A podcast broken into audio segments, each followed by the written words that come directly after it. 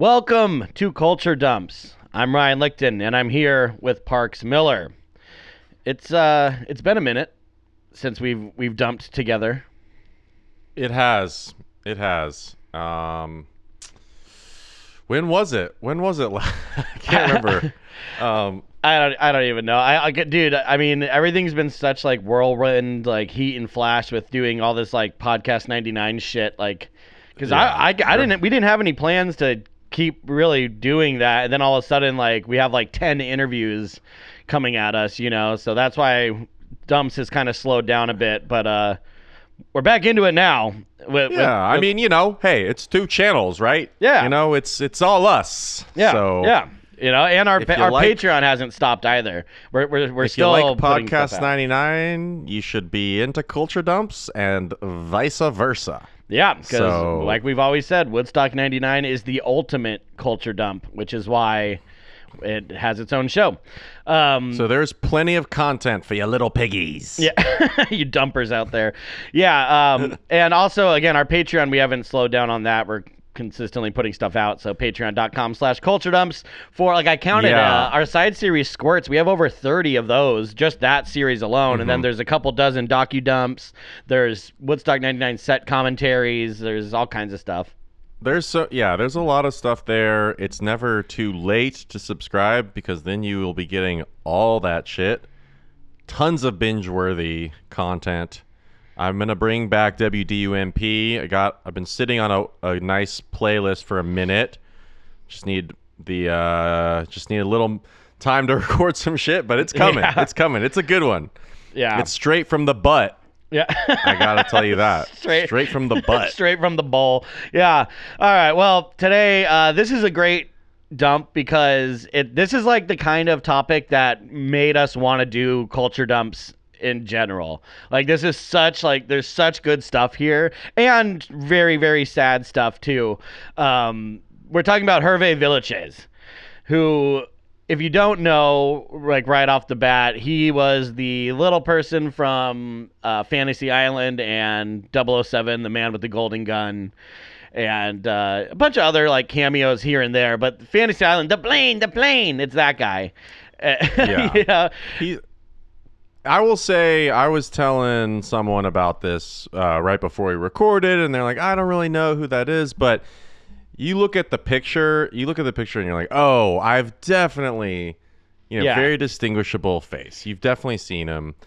Uh, this this to me harkens back to that kind of uh, like the VH1. I love the '70s, you know, Oh, which we totally. both talked about how much we love.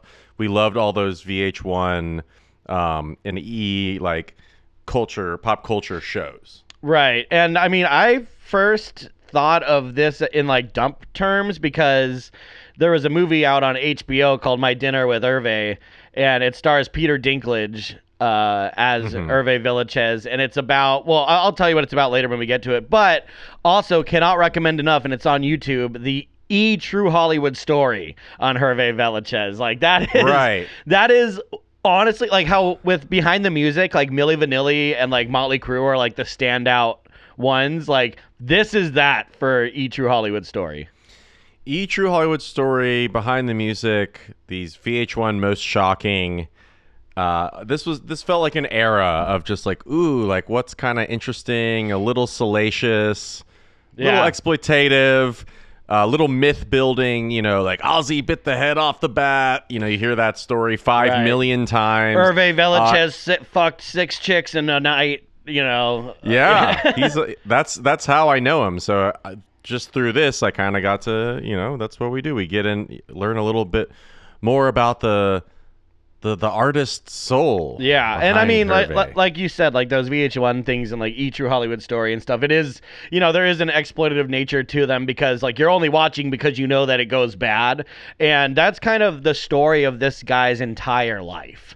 Uh, is Yeah. is just being exploited. Like his stature was such a subject of fascination for the general public that it helped fuel his success, but in turn fueled these demons that he had. But Sure. we're gonna get there. So why is Hervé Villechaize a dump? Well, He's a dump because in his heyday, he was the most recognizable celebrity on television. His reputation as a wild party boy is the only thing that preceded his reputation for his appearance. The public's fascination with Villechaize exposed the deep rooted ableism in show business as well as in society at large. Hervé's life story is a sad reminder that despite everything Hollywood can give, it will always take more. That's Mm, that that's the yeah that's the main anchor point here because against all odds I mean this guy became a major star and every chance he got he fucked it up you know and it Mm, has a right, lot to do with the public perception of him and how that weighed on his on his you know feelings and all that but Yeah. again It- it's kind yeah. He's a it's legend. very it's he is a legend and it it is also kind of the way in which mo you know for the most part you know there's not a lot of little people that are like sure in Hollywood business, and then it has like a very, you have a very pigeonholed role, and just in general, I'm sure there's just a lot, you know, that you're dealing in your day to day life that Yeah, a lot well- of other people don't have to. But then there's kind of yeah, there's totally sort of that fascination slash exploitation, sort of almost the freak show at to use that in a genre of circus, Right. Not in who, who they are, but just in that like oh, like this kind of fascination with it. I mean, it's also very similar to Vern Troyer, Mini Me. I Sure. mean, I mean, name, know, like- name name little people that are famous. You know what I mean? It, it's it's tough. And the the interesting thing about Hervé Villechaize is while that obviously was like the first thing you would notice about him and like the thing that everyone talked about especially when it came to his personal life um, his characters that he was known for they didn't necessarily harp on the fact that he was a little person. I mean, especially with Fantasy Island, like he could have been an average sized person and still played an, an interesting sidekick like that. And like that's kind of what sets him apart because before him, you know, you had like the Munchkins from Wizard of Oz, and you had uh, th- there was a, a couple others, but generally they were in costumes playing monsters.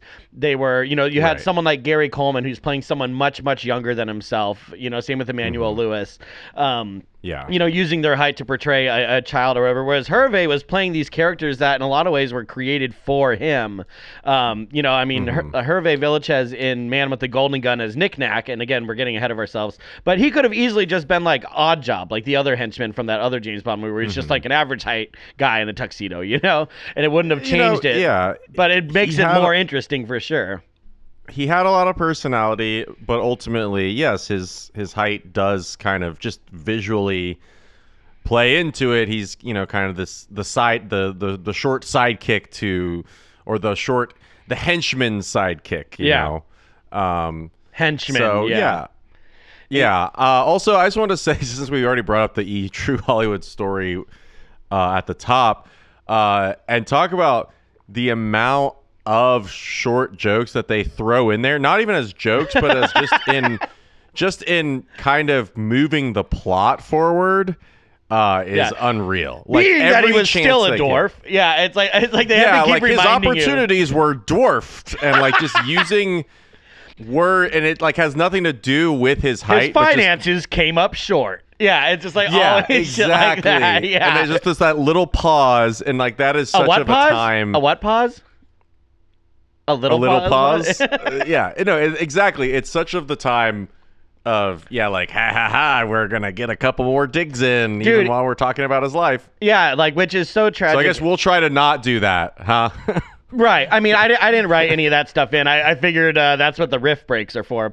So, anyways, bonjour, bitches. We're going to France. So, Hervé Villechaize was born on April 23rd, 1943, in Paris, France, to Evelyn Recchioni and Andre Villechaize. Hervé came into this world right in the thick of the biggest war the world has ever known. His father, an accomplished surgeon, was considered a hero of the French resistance. It was the intensely dangerous conditions of his mother's surroundings that Hervé would later blame for his condition.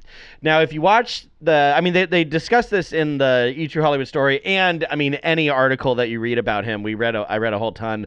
But in the film, My Dinner with Hervé, they they really show this, where basically like his mom's pregnant, Paris is getting fucking shelled from above. You know, the Nazis are blowing everything up around her, and like, wouldn't you know it? Water breaks kind of thing. And like that's how they mm-hmm. portrayed it in the film. I don't know if, if that's that accurate but what i do Right. know is that he was born during nazi occupation of france. And he claims that his mother suffered an injury while she was pregnant which in turn led to his in his his mind a deformity you know his, his birth defect his dwarfism um, so yeah, but also that's just so fucking crazy. I mean, like to be pregnant, fucking being pregnant. First of all, seems like it sucks no matter what. Like even if it's like super cushy, but being pregnant during World War II uh, during a bombing sounds even worse. So I mean, to us freaking rotten millennials, just the concept of World war- War II. Right. I mean, just what the fuck? I mean, that just sounds bonkers. yeah, it, it's fucked. So Hervé was World the War yeah World War II man. Shit, Is that a dump? Uh, so Her- Hervé was the fourth of four sons, yet he was the only one of Evelyn and Andre's children who was born with proportionate dwarfism. The specific type of dwarfism Hervé was born with is attributed to a thyroid disorder. While on the outside, Hervé's features were evenly distributed, his internal organs were the size of an average height person's, and this affliction would plague him for his entire life. Like, it, it- it's it's really crazy to imagine that you're continuously growing on the inside. Like that's terrifying It sounds like a horror movie. like you're you know because when he was a child you know he had the child size like he didn't notice that it was going to be a problem until he stops growing you know after after he hits puberty that but everything else is expanding inside of him for the rest of his life it's absolutely terrifying and sounds incredibly painful now, his parents were split over how to accept their new child. While Evelyn grew cold and distant from the child who she felt was damaged, his father doted over him, and though he loved Hervé deeply, he was willing to do whatever it took to make his son what he considered to be quote unquote normal. And this is something that is really easy to misconstrue because uh, or misconstrue because uh, you know, to put your son through all the things that we're about to discuss, it's it seems selfish, and it's like I don't want a son that's that's deformed. I don't want a dwarf son, and that's kind of how his mother felt. Even though Hervé says she wasn't actually like mean to him or abusive, she just didn't know how to like be around him without feeling sad, you know. But she did love him. But his dad, he was like. I don't want to change you because I'm ashamed of you. I want to fix you, quote unquote, like so your life is easier because I care about you. Right. And you Yeah. know, it, it's tough. And also, again, the 19 fucking 40s, dude. Like, you're the only job you can get is like in vaudeville if you're a little person. Actually, spe- Yeah. speaking of World War II, there was a traveling. There's a documentary about this I watched a long time ago, but there was a traveling dwarf family of entertainers that actually got put into a concentration camp, and uh, they were at the one I think it's Auschwitz, where I, I don't want to miss. I don't want to get that wrong, but it's where Dr. Mengele was, and he had a fascination with dwarfs, but because they could sing and dance, like he never he spared them all, and like they pretty much survived being in a concentration camp, all like twelve of these dwarfs because they could sing and dance and stuff. Like it's fucking crazy.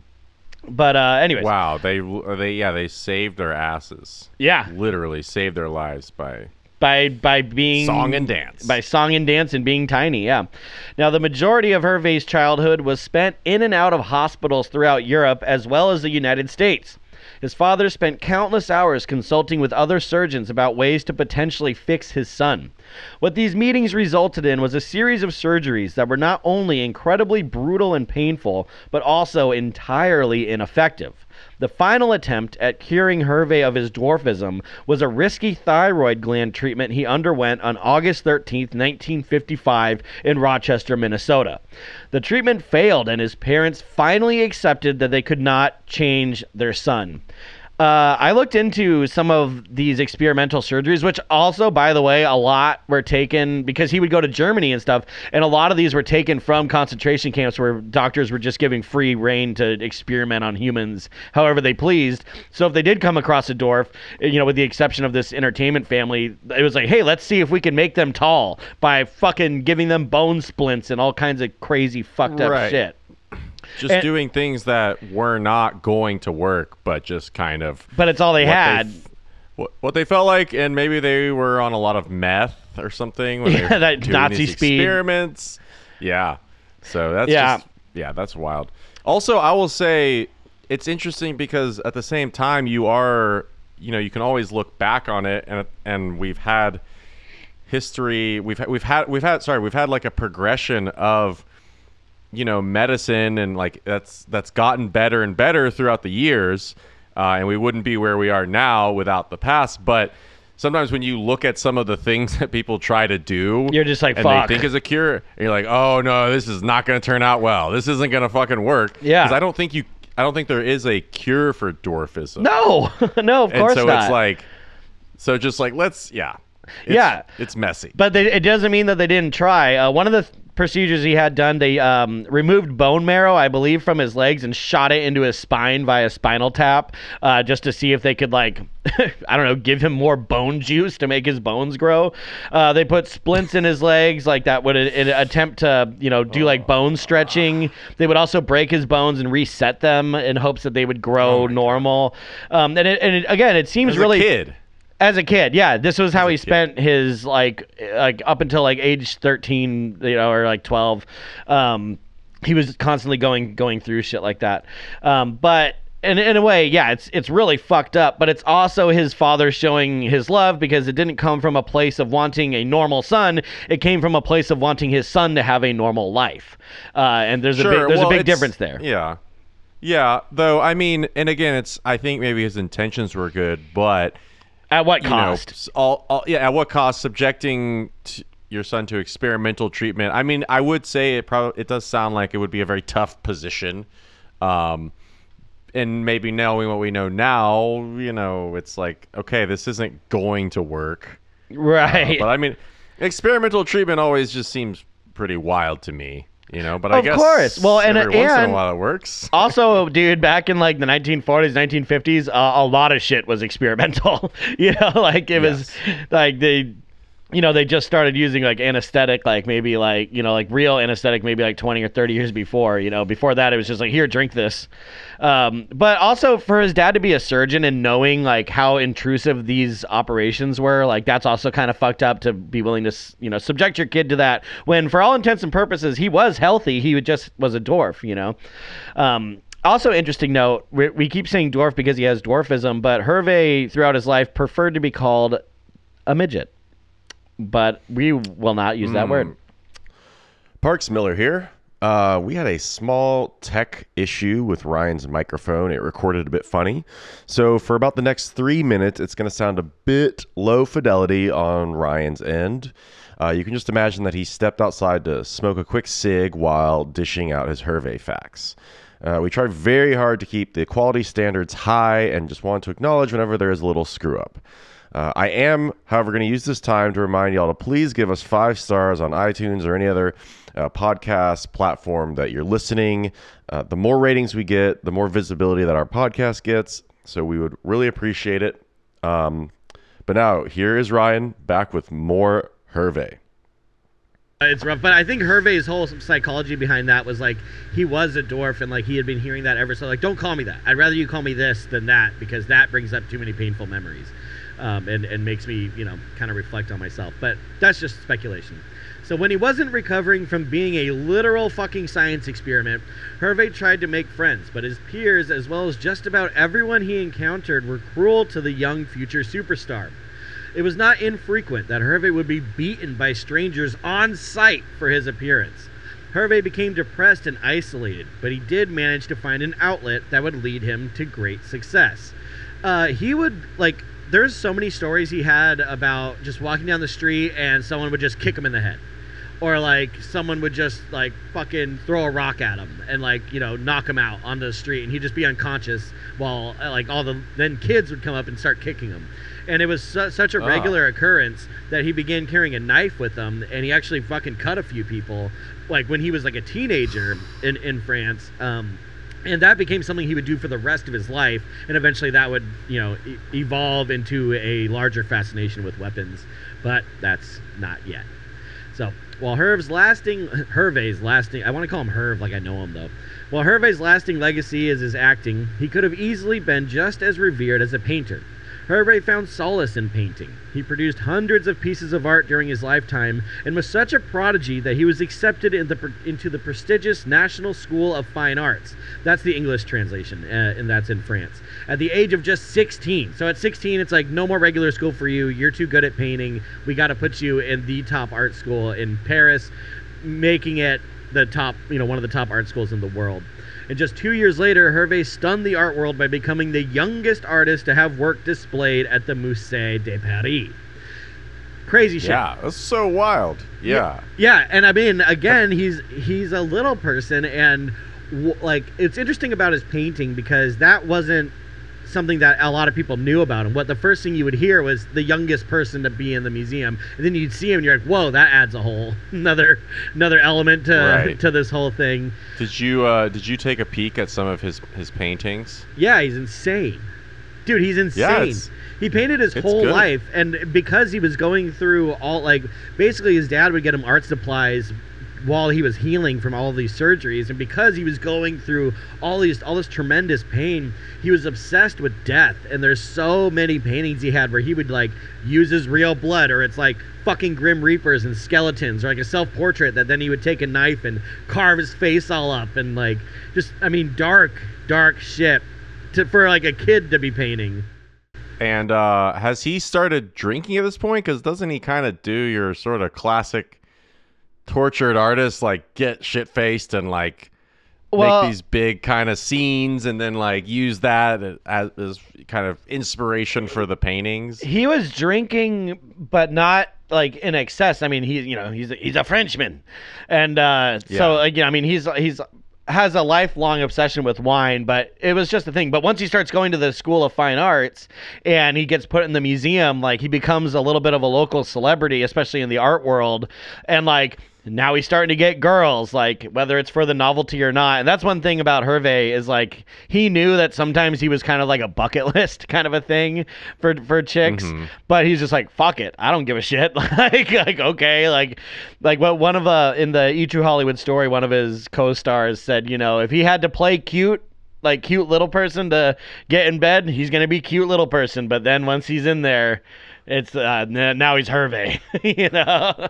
Yeah, yeah, that's definitely going to be a big. His his love of women is definitely a notable part of this story. Yeah, and and, that's uh, that's what starts. It starts with the art world thing and, and him getting, you know, all these the- great it's reviews. The French, it's the Frenchman, you know. Yeah, yeah, the you- French in him. Exactly, and that's another thing. If you look at Hervé Villechaize, like it's it surprises a lot of people to find out that he's just fucking French. You know, he he's not Asian. Like, and a lot of people say that actually when Peter Dinklage played him in the film, people were calling him out for, you know, oh you're whitewashing this character, and he's like, you're being politically wrong because he was from France and born to French people. like, it was just the way Oh, his I face. Yeah, it was just the way his face looked. So like maybe do your Oh, fucking homework. Yeah. Um but anyways, but yeah, he's becoming somewhat of an art world celebrity. He's starting to sell some paintings. Uh, but though he, you know, receiving he was receiving all these accolades from the high art world, he was also gaining notoriety in the underground art world, where he would have like a beautiful landscape or something being shown in museums and galleries, like folks in the know knew that he had all this darker shit. And he was well known, but he was unable to make a decent living from his paintings alone. So Hervé often illustrated book covers and restaurant menus for quick cash. This is going to be a major running theme throughout this whole thing where Hervé is, gets some level of success that it, that would have seemed unattainable to him, but it's never enough. Like it, like whether it be just because you know he's not selling enough paintings or because his lifestyle is exceeding what he's what he's raking in. Um, either way, this is a, a major common thread throughout this whole thing where it's never going to be enough no matter how famous and popular he is. That's like the Yeah, big yeah. I mean, tragic part. you know? and you, ma- yeah, and maybe you could, you know, maybe you could say it seemed like just a really rough childhood. So he kind of, when he found his thing, he just making up for not for lost time, but just like, no, fuck this. I'm gonna, in a way, like I'm not gonna let this my height, you know, Right. stop me from I doing it everything me. I can. Yeah. now, it, I know I want to do impressions of him so bad, but it's kind of hard. Uh, it was through his art that he found a community that finally accepted him. The flourishing Parisian So- art scene is also where Hervé was introduced to what would become a lifelong obsession banging chicks. So, like the way, and I mean, we're gonna keep harping on this fucking him getting laid so much thing because that was such. I mean, a the way that the tabloids handled the story of Hervé always involves that, and it's kind of a fu- they're coming at it from a fucked up way because they just couldn't believe that this little person was, you know, getting laid so much, and uh, you know, the people that would like he, the people he'd have relationships with, they would be subject to all this tabloid shit too, because it's like, what's her deal being with him? And then also it's like, check out fucking mm-hmm. Hervé. But it's all like, again, this ableism kind of fucking, you know, like, ew, like we have to know more about this because it disgusts us. And, and it, it was really cruel. But in the film, My Dinner with Hervé, uh, where by the way you see Peter Dinklage's wiener, his dink, Dinklage's dink. Peter's dink. Yeah, P- yeah, yeah, it's Dinklage, and uh, it's actually fucking like they make it seem, and I don't know how accurate it is, but like apparently Hervé's brother was a consultant on that, and he like hung out with Peter Dinklage a lot and told him a lot of the stories. But he was having like three ways, and he was, you know, like a different chick every day, walking down the street holding hands with like multiple girls at once, like getting kisses all over the place, and again, like a lot of the time according to him and and people that knew him, sometimes uh, it would be, you know, out of a novelty or or kind of like a oh this will this will be different kind of a thing, and he was he didn't care. Like he's just like whatever. Like okay, like I jokes on you, I guess. On the Still from, still you know, still hit. from the E True Hollywood story, it it also really they were very they made that point, and I mean, there's a lot of like people, Yeah. you know, testimony, people's stories about it. I mean, you know, there is, you know, the the kind of the tabloid pictures of him, the people he dated. So I do, I mean, I do believe he, you know, he had a lot of ladies. Uh, Yeah. I mean, Yeah. I think that that. I think that that uh, I don't know. I also think that it's kind of you can't ignore it. You no, know I mean? It's- no, I I know. Um, yeah, you you can't ignore it, but it's it's also like he's no, more no, there complex. was definitely yeah there was definitely gonna be some easy jabs you know like anytime there's like a, a joke about it uh and i mean maybe part of it is just like it's something maybe you, you're just wondering because you just can't uh, understand or something so you're like how how is this happening i mean yeah. that i guess that's part of it is almost like a yeah a morbid fascination I think with it. also too, like you know, someone like, and again, it's I don't want to just like single out Peter Dinklage, but like you know, he played the guy in a fucking movie, and he is the only A-list little person, uh, pretty much besides Hervé and Vern Troyer, you know, ever. But the thing is, it's like if Peter Dinklage started dating like a model, I don't think it would have the like it would give the tabloids the same reaction because Peter Dinklage is a very well spoken, like kind of chill dude that's like funny and like like it's always it's never really addressed a lot of the time like in a lot of characters that he plays that that he's a little person. Whereas with Hervé Hervé was like a wild motherfucker. You know what I mean? That I- you know, that and was that, that was say- dancing and out clubbing and doing drugs and getting fucking shit faced and like carrying guns on him. Like he was nuts. Yeah. you know he was a fucking animal. Yeah. It was also yeah we should also say that you know his wild excesses are often his undoing. And i mean vern Yeah. troyer too unfortunately you know vern troyer was a pretty disturbed individual and you know he had his substance problems and you know neither of them are with us anymore. And so that that's going to play into it. I mean like he he also was the cause of his own undoing. And it maybe that you know that excess and that partying Yeah. came from whatever hurt he experienced as a child being a dwarf you know having dwarfism. But ultimately yeah i mean the dude was also we're gonna find out. I mean he he likes to party Yeah. a lot yes, yes, he does. I would have fucking loved to rage with this dude. So after a couple more years of being a wild bohemian artistic badass, Hervé moved to New York in 1964. He was just 21 years old.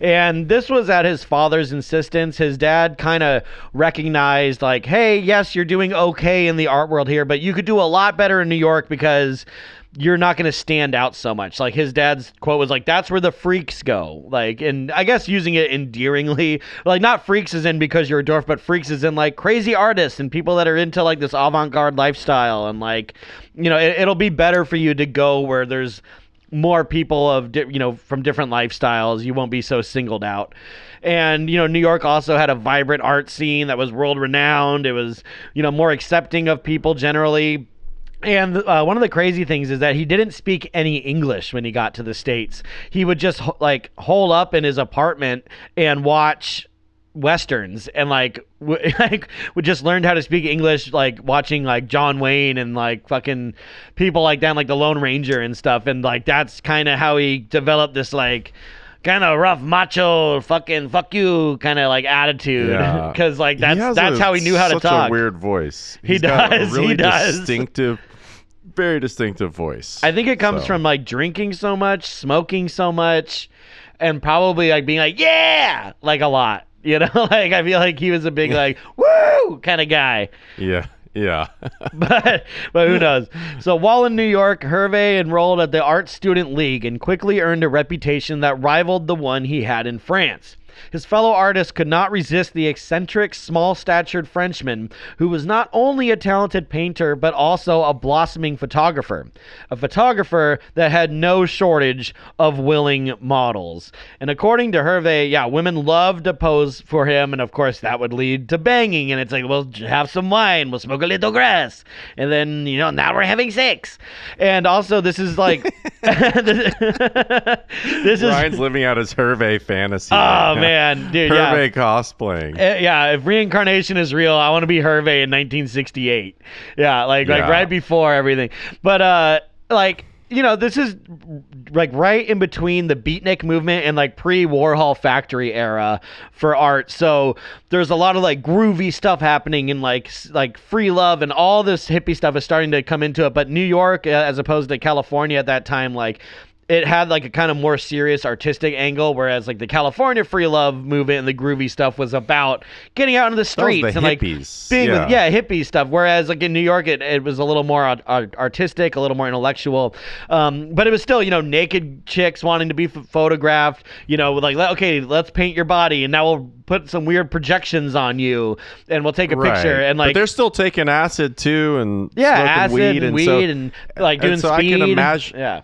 I, I could imagine honestly like that would be you've just you're around a bunch of bohemians who are experimenting with LSD for the first time like that could be a pretty nice place for someone who's three foot eleven to just like pop in and like not necessarily be like, "Ah!" treated with well, or just be like whoa cool man like as opposed to like getting your ass beat or your head kicked in I'm you know what I mean I'm sure there's so many times like in those days where Hervé was with like some beautiful naked chick, like big old like '60s bush, not to get uh, too vulgar, and like she's uh, she's like she's like tripping on acid and like feeling his hand. She's like, God, your hands, they're so perfect. He's like, I know, right? It's crazy. Uh, so, anyways, like, and then just like Yeah. put on the moves. But again, it's like you know, it's during this artistic time of like, well, let's like, what's the the craziest, most far out thing we could do? It's like, well, let's smoke some grass and like maybe we'll drop a little acid and like we'll take our clothes off and we'll take some artful nudes. But now we'll put body paint splashed all over you. Well, what can we do to level it up? I don't know. Let's bring in a dwarf to take the pictures. It's like what? Like holy fuck! Like now we're really doing some artsy shit. You know, it's like once you threw Hervé in the mix, and uh, he he started gaining this really like you know he was a really popular dude, had this great reputation. Now, in the late 1960s, Hervé had met and soon after married a young artist named Anne Sadowski. And though Hervé was a true romantic and deeply loved his wife, he also had a severe wandering eye that led him into a slew of affairs. That's the thing with Hervé. He is desperate for love, but he he's so desperate for love that even when he has something true and like marries someone, it's about the validation from other people. The more people accept him, especially on like a physical level with like having sex, the more normal he feels. You know, the less he's reminded of his stature. Is, kind of what, what what's going on with this, and, and it leads to an addiction yeah. because it's like I don't want to pass up this moment that I could have this thing because like like I like I'm not supposed to have this. You know what I mean? Like so Yeah. who am I to pass up all these chicks that want to bang me for whatever reason? You know? Um even though I'm he's- married. It's it is really interesting to see ho- how, yeah, just how his height really, how that affected him in so many negative ways. How he was able to overcome it, how he was able to utilize it, and so, you know how that helped propel him to be famous, or maybe because of that he was like, no, I have to Yeah. prove myself. How other people exploited him, and I mean, and really like and what this all you know as we'll get to it's leading up to you know it's like hollywood's kind of obviously we talked about the acting so it's kind of in some ways you wonder you know maybe if he didn't ever end up in hollywood but also it feels like this is an inevitable place for someone who's kind of Oh, on the rise. It's sure. like you know like a cool parisian art scene. Now it's new york city. Like he's kind of on the rise but at the same time i feel like he's just pick, he's just like strengthening these like destructive behaviors all along the way Right. Yeah. And it, yeah. And I mean, I think you're totally right. And also, it's interesting because, like, now, I mean, well, now he's married. So, like, now the stakes are higher.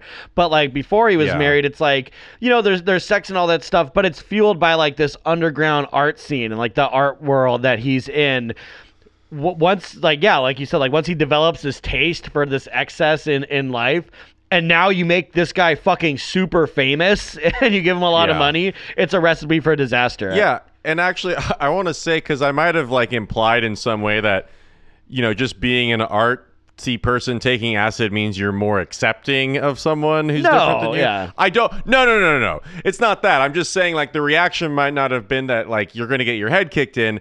I feel like a big part of this is also people who have this money or power or sex appeal and stuff like to them it the the the novelty or the exploitation can go in a different way. Instead of bullying it can also be like let's have this little guy with us because then that make what does that say about our crew if we are partying with the three foot tall guy?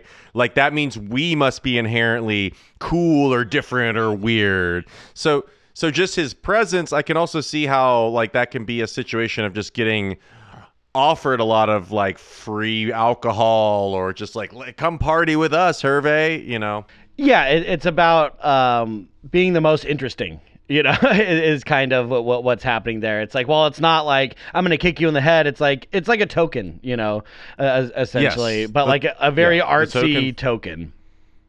yes exactly the token three foot eleven guy Yeah, fuck. Uh, you know, which again, he wasn't having a bad time with that at this point in his life. Um, and things are about to get even crazier. So Hervé was sought out by a playwright who heard about an eccentric dwarf who was just the kind of person he was looking for. Hervé was cast in the play Gloria and Esperanza. Much like his art, his theater career was also not cutting it financially, and he had to begin taking odd jobs around the city in between shows. Uh, in the E True Hollywood story, they talk about one of the, one of the jobs he had was cleaning AC vents because he could get into them, which oh, like, Oh my God. which also like is kind of fucked up because I imagine him like showing up like with the gear and he's like, yeah, I'm gonna clean your AC vents. They're like, all right, you need like a boost. He's like, oh no, you don't go in there. He's like, well, I mean, could you? Like, I mean, you know, y- like like you could. like, I, I feel like they would just like make him do all the work Right. gonna Yeah. Get, get in there, right? yeah. Yeah. And apparently he would come out like he would crawl through an entire building's AC system and come out the other side just covered in soot and all you could see were the whites of his eyes. like and he was just Holy like like fuck this. Yeah, like was, was the whole fucking deal. Now, our boy's luck turned around, however, and he soon was being cast in several plays both on and off Broadway. But before his stage career really got going, he got divorced from his wife Anne after a particularly nasty trip to Paris in 1970. Now, I, that's how it was described in all these articles. It's like after a, a terrible trip or after a troublesome trip. Like I don't know what the fuck happened in Paris, but so, some, something went down. And uh, I think I, I mean I think he was just not faithful at any point during the marriage and just Yeah.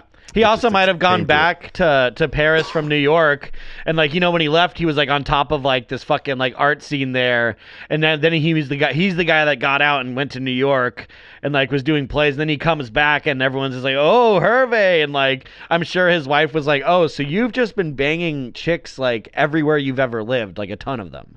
Like is is like Yeah. what's happening here, but regardless, they get divorced. And that's in 1970. Now a free man, Hervé took any gig he could, traveling the country and making a name for himself both on stage and off. And Hervé's transition from theater to a film career really began after his divorce. However, his first experience in film came after a chance encounter with film director Conrad Rooks, who hired Hervé to appear in his 1966 film Chappaqua or Chappaqua, I think it's Chappaqua, which also featured beatnik legends like Allen Ginsberg and William S. Burroughs. After the release of Chappaqua, offers started rolling in for Hervé. While the roles were always centered around his dwarfism, Hervé made the decision to pursue an acting career full time. He kept busy over the next few years with films such as Maidstone, Item 72D, The Adventures of Spa and Fon, The Gang That Couldn't Shoot Straight, which co-starred Robert De Niro, The Last yeah, Stop. that was like a yeah, that's crazy. Early, early De Niro movie. I haven't seen it. Um, I mean, it's got Hervé, so like you know, you got Bobby De Niro, Hervé Villechaize, Say No More, give me two tickets. yeah, I think that I think that De Niro turned down the uh, the role of Michael Corleone in The Godfather to do the the gang that couldn't shoot straight. I'm gonna do this movie the- with this French dwarf Hervé. that Um, sounds like the Seems like could have been the end of his big mistake. He ends up obviously getting a huge role in Godfather 2. yeah. So he's all right. He's fine. Yeah, he was also in. Uh, Hervé was also in a movie called The Last Stop, uh, Greaser's Palace, Malatesta's Carnival of Blood, Crazy Joe, and Seizure, which is actually Oliver Stone's first film. And Hervé's role in Seizure led to his arrest. Allegedly, he had a girl with him on set, and his co star, Troy Donahue, said something rude to her, most likely about her relationship with Hervé. Like, I mean, insert little person joke there, you know? Yeah. And Now, he's like, her- I got a fucking knife. Yeah, I got a fucking little knife in my in my guess- little pocket. You know, uh, my tiny pants. But anyways, Hervé never being one to take anyone's shit thanks to the rough and tumble streets of Paris where he had to learn to defend himself, he went to Donahue's home and challenged him to a fist fight. Which is fucking awesome. He's like banging on the door, and apparently Troy Donahue was like, I'm not going out there. Are you fucking crazy? It's all fun and games until the dwarf is at your door fucking challenging you to fucking combat, you know? He yeah. Um he also got asked to apparently to play in the Alejandro Jodorowsky film Dune, Oh, the famous right. movie that never got made. I could totally I mean, this is kind of I'm sure if you haven't The space there's a great flow. there's a great documentary about this movie that never got made and how it kind of had this huge impact on Hollywood and on Star Wars in particular because it introduced a ton of artists into Star Wars or into into Hollywood. Um, notably H.R. Giger, who worked on Alien. Uh, But I could totally see Hervé being like a perfect fit for this movie that was never made. Absolutely. I mean, we all know Alejandro Jodorowsky enjoys his little people, uh, and if you don't have any uh, hands or feet, even better. He he, he double loves you for Yeah. that. Check out uh, Holy Mountain or uh, El Topo, and uh, Right, Yeah, you can thank me later. But I'm sure most of our listeners are familiar with that stuff. Now. The police were called. The, Troy Donahue called the cops, and Hervé was taken to jail. His other co-star, Mary Woronov, went to the jail to bail him out. And when she got there, she found him sitting on a desk, holding court with all of the officers, telling tales of his exploits. Like, oh, in Paris, you know, one girl here, one girl's doing this to me, the other one's doing this, you know, and like the, the cops are just like, this is fucking crazy. Like, what the fuck is going on with it? Like, we just picked up this guy. For, yeah, it, it's so crazy. Um, also worth noting, he appeared as a model in National Lampoon magazine.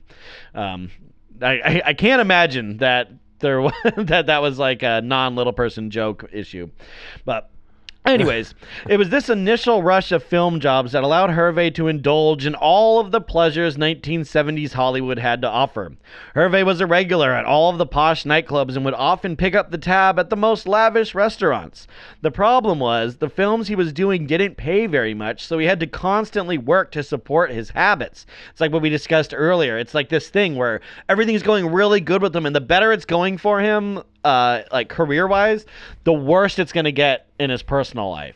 Because the two never balance out. It's like, well, I'm in Hollywood. I just did like fucking 10 movies, so I should be going to all these places. It's like, yeah, but you're like the typecast dwarf that's getting paid fucking peanuts for this. But because you're in films with like stars, you know you feel like you it's like what happens with um, young athletes i was watching a 30 for 30 about this where you know not everyone that gets signed to the nba gets these multi-million dollar deals but because of the competitive nature in sports like when they all go out to a club or something and the guy with the multi-million dollar deal is fucking dropping all this money the tendency is for everyone else to want to compete with that but Be they're not the making the same. same money and so they end up going fucking broke you know, there's a lot of people right. on the sports team, and they're yeah, they're not all getting that that money. Um, and you know, just as the well started to dry up in his career, both financially, I mean, he, he's now not getting cast. It's the, they're getting fewer and you know more far in between, and his money's drying up because of his lifestyle. He was offered the role that would change his life forever.